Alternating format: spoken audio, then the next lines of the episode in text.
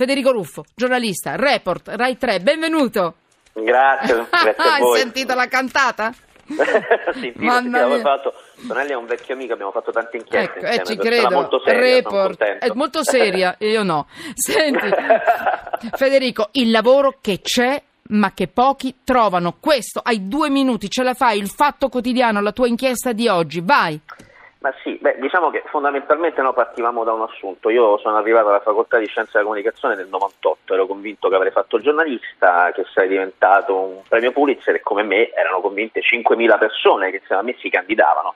Nessuno ci aveva detto all'epoca che in realtà eravamo troppi e questa è una verità che non ti dice mai nessuno in Italia, che tutti vogliono fare gli stessi mestieri, i giornalisti, gli avvocati, i notai, gli esperti di marketing, i venditori e intorno c'è tutto un mondo che in realtà ignoriamo di mestieri che tutti siamo convinti che non valgano più niente e invece valgono e valgono tantissimo. E quindi c'è il lavoro, siamo noi che non lo sappiamo Beh, trovare. Mi fai degli eh, esempi concreti, per favore, guarda, veloce.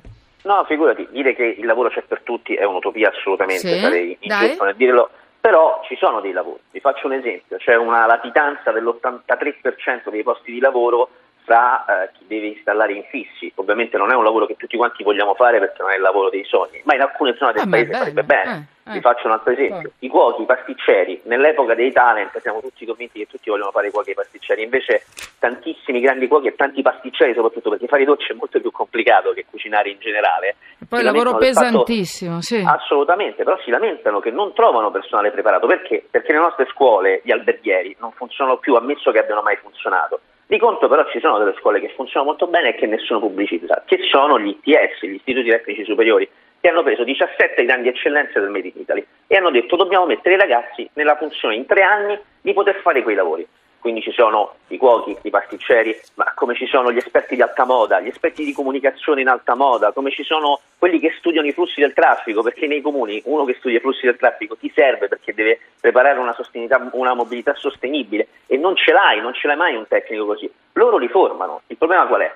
In tutta Italia ci sono 5.000 iscritti negli UTS che hanno una percentuale di occupazione entro il primo anno dopo che ti sei diplomato dell'82%. Vi sfido a trovare una facoltà che ti dà entro un anno il lavoro nell'otto- nel- su- in 8 casi su 10. Allora, Nessuno te la dà. Federico Ruffo, davvero grazie, giornalista No, di grazie. Report, Rai 3, Grazie viva. Report! E ti saluto, ciao Scarafone pure a te, Anna Posillipo, Ferrante, Allegra, Donofrio, Mechelli, questi sono i miei scarafoni, quelli della mia redazione, il nostro gruppo di lavoro. Il nostro tecnico Stefano Catini, capo degli scarafoni, e poi GR1, Massimo Cecchini tra poco, anche lui non scherza come scarafone.